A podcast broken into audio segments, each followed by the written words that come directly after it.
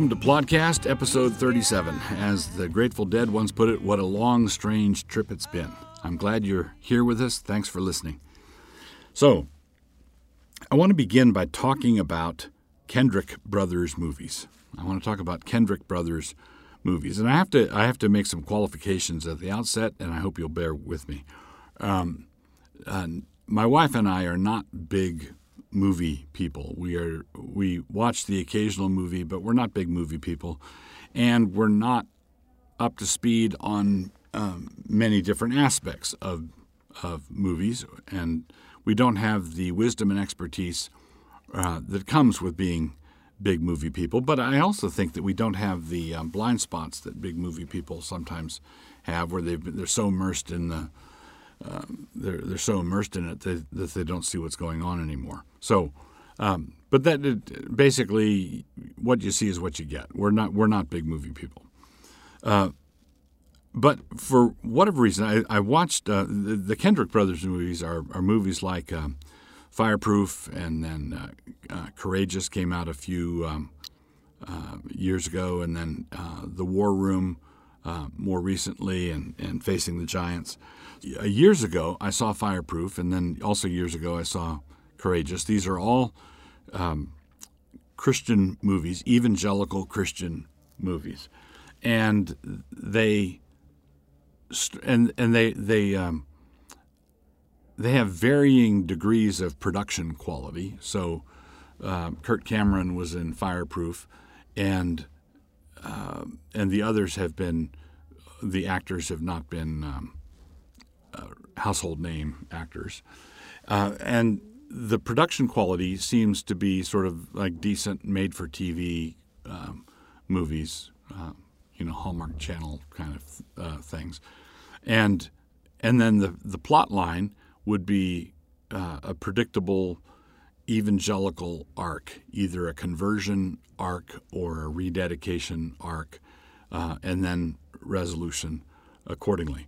So um, and I've found myself watching watching these movies. I I, I recognize that um, that if you've got a uh, relatively speaking a low budget, you know you you you don't have the millions that many Hollywood Hollywood um, uh, movies have, and you have an evangelical story arc, then it's going to be very easy to sniff at it or to dismiss it.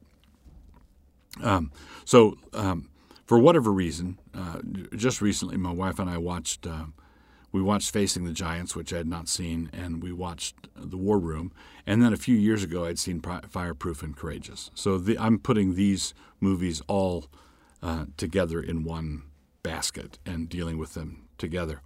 And uh, first, the first thing I'd want to mention is that um, with every one of them, all, with all four of them, as a pastor, I found myself really wishing that people that I knew that I was counseling or that I was trying to help, or people whose um, marriages I was trying to help them with, uh, would be able to see and be affected by the principles that were being set out in the movie.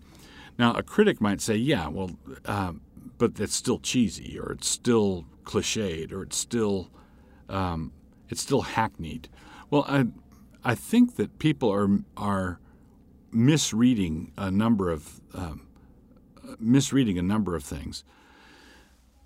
If um, when when people look at a a Christian movie, an evangelical movie with lower production values, which is usually a, f- a function of not as much money, and th- there's a vicious cycle there. If they if they look at that and they say, "See, low production values, not great art. Um, this is not a story for the ages," um, that is the the uh, fault is assigned to the evangelicalism of the movie makers. Well, this is a problem because that's evangelicals just can't tell stories. Well, I'm, pr- I'm pretty sure, as one of my family members once put it as we were discussing this, I'm pretty sure that it wasn't evangelicals who made Hot Tub Time Machine uh, or all the other dumb and stupid movies that are are churned out by Hollywood all the time. No one says, "Oh, that that was uh, done so poorly because of the secularism," or "That was done so poorly because the director's an atheist," or "That was done so poorly because um, the the cast were all uh, hedonists." No, they they would say it's, it's basically the bell curve follows us wherever we go, and out of all the movies made, some of them are going to be at least half of them are going to be below average movies, and the below average movies are the ones that are going to have people with less talent trying to get in, less money trying to get into the program, etc. Now, uh, when when I see Christians making movies that have a true story arc, um, and they're doing a decent job, I simply want to say any any Christian who's making a movie and successfully pulls it off, I want to simply praise him and say, uh, let let experience come with time, let uh, increased proficiency come with time, but but well done. Don't and don't let anybody tell you that. Uh, well, I'm going to appear to change the subject for here, here for a minute, but I'm not really I'm not really changing the subject. Uh, people, we have gotten the idea from somewhere that in order to be a realistic movie, in order to be a movie that's true to life, there's got to be grit and grime in it. There's got to be tawdry sin in it, and you've got to show the, the you know the mud and the blood and the spit. Well, and this is this is the case in all the arts, whether it's uh, uh, painting or you know photography or drama, uh, stage productions or writing, uh, poetry, um, novels. If I were if I were doing a uh, if someone flew me in somewhere and I was doing a writer's workshop workshop for aspiring Christian writers, the chances are pretty good that a number of those writers would be aspiring to break into the big time. They would they would want to um, get published by a big New York house, etc. And the, the, chances are also pretty good that they would say, uh, "I." We, we need to be realistic. I've got all these f bombs all through my, my manuscript because that's the way the world is, baby. And I've got this, um, you know, this heroin addict, uh, this that my protagonist is a heroin addict who's teaching Sunday school because that's the way the world is, and you know all of this. And and they say, so teach us um, in this writers' workshop. I would I would say, okay, the first thing I want you to do is I want you to write me a sketch for tomorrow morning of a um, of a father, a um, a dutiful father reading a bedtime story to his adorably cute four year old daughter who is clutching a big stuffed floppy eared bunny. And I want him to read the story. I want her to tell him that she loves him very much, and I want him to say, I love you too. And I want him to tuck her in, kiss her on the forehead goodnight, and then come out. That's your sketch. I want you to write me a sketch uh, of that, that kind of scenario. And I don't want any irony in it. I don't want any um, uh, you know, I just want you to do it straight. I want you to describe that for me. Now, there'll probably be howls of protest because they would say, We want to write about reality. We want to write about the mud and the blood and the grit and the grime. We, we want to grapple, we want to wrestle with real issues. Uh, we want realistic fiction. Now, I would, my reply to that is Are there no fathers who adore their four year old daughters who are adorably cute? Are there no adorable daughters who have stuffed bunnies? And are there no are there no people in the world uh, reading bedtime stories? Of course, that's that's what on earth makes us think that heroin addiction is more real than reading a bedtime story to a cute little girl. They're both, I mean, they they both occupy space. They both are happening in the real world. Why is one realistic and the other uh, dismissed as not realistic? Uh, or um, or and then the day two in the writing workshop, I I assign everybody the task of uh, describing someone getting saved at a Billy Graham crusade. Um, well, I want to write about reality. Well, yeah, okay, so like that never happened. right? of course it happens. Um, that's just as realistic. That's if if you're defining reality without the grimy spin. Okay, so back to the back to the Kendrick brothers. I believe that the whatever criticisms you might level at those movies, it does not have to do with the story arc. It does not have to do with the story arc because that uh, that story arc can uh, uh, th- that's the same story arc that you can find in Dostoevsky's Crime and Punishment. It's the, it's the same thing. Um, there's nothing wrong with a, a, a con- conversion story arc. There's nothing wrong with um, having people be overtly, explicitly religious in your movie because that's realistic. That's the way. That's the way a bunch of the world uh, is. Um, and it, it seems to me that there is, if if someone said, "Well, okay, you're defending the Kendrick brothers," and yes, I am. Um, and you're applauding them. Uh, you know, two cheers for the Kendrick brothers. Yes, that's that's fair. Uh, if someone were to ask me what what sorts of things would you want them to do, I would say, well, probably the best the the the thing I would say can be could be addressed with money, and I would say it has to do with their sets and their and the acting ability of the people. A lot of the people are uh, a little stiff because they're not trained actors. They're not, uh, uh, and they're not naturals. They do, they do a decent job for not being actors, but I think it it shows. It's noticeable that it's not there, and the and the there's something um, indefinably when you when you go into a um, a stage production, you expect the sta- the the set to look like a, a painted set, and there are times when you you have that same sensation looking at a uh, the you know the neighborhood the suburban neighborhood is just the is the wrong kind of neat and tidy. It's a little bit too neat and tidy to be an actual um, place. So i'd say pay attention to your sets and pay attention to your actors and keep doing what you're doing and you're going to get better and better. And and have the turns the, the plot turns not quite as predictable but it's good that they're predictable because God has written a predictable God has written us predictable storylines because we need the reminding. There's a lot more that can be said on this. I'll just leave it there for now. So, my book review for podcast episode 37, that's where we are, right? Is uh, Productive Christians in an Age of Guilt Manipulators.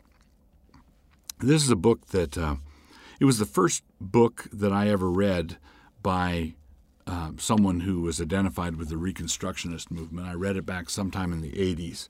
Pretty sure it was in the 80s.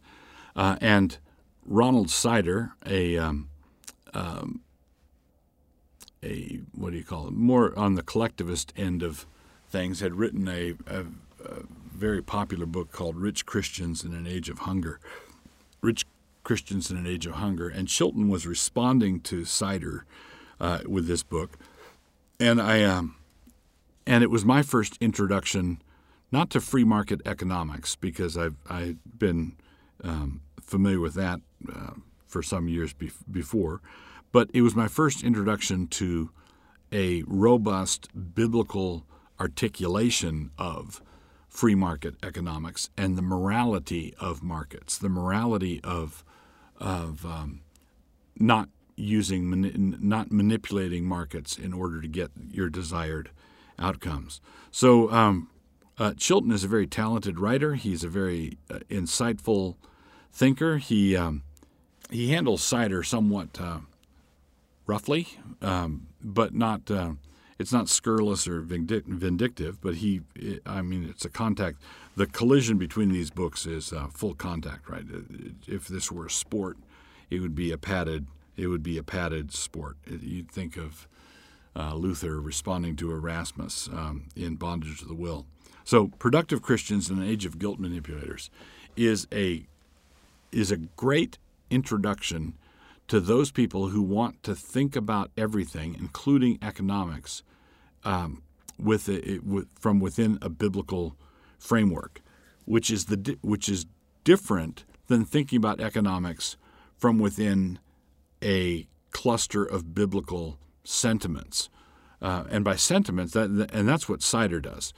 Wouldn't, uh, Sider is uh, dealing with um, certain sentimental notions, like wouldn't it be nice if everybody had enough to eat, and wouldn't it be nice if everybody um, had uh, a, a, livable wage, and wouldn't it be nice if you know th- those sorts of things, and and aren't you the problem for having more than you need, and um,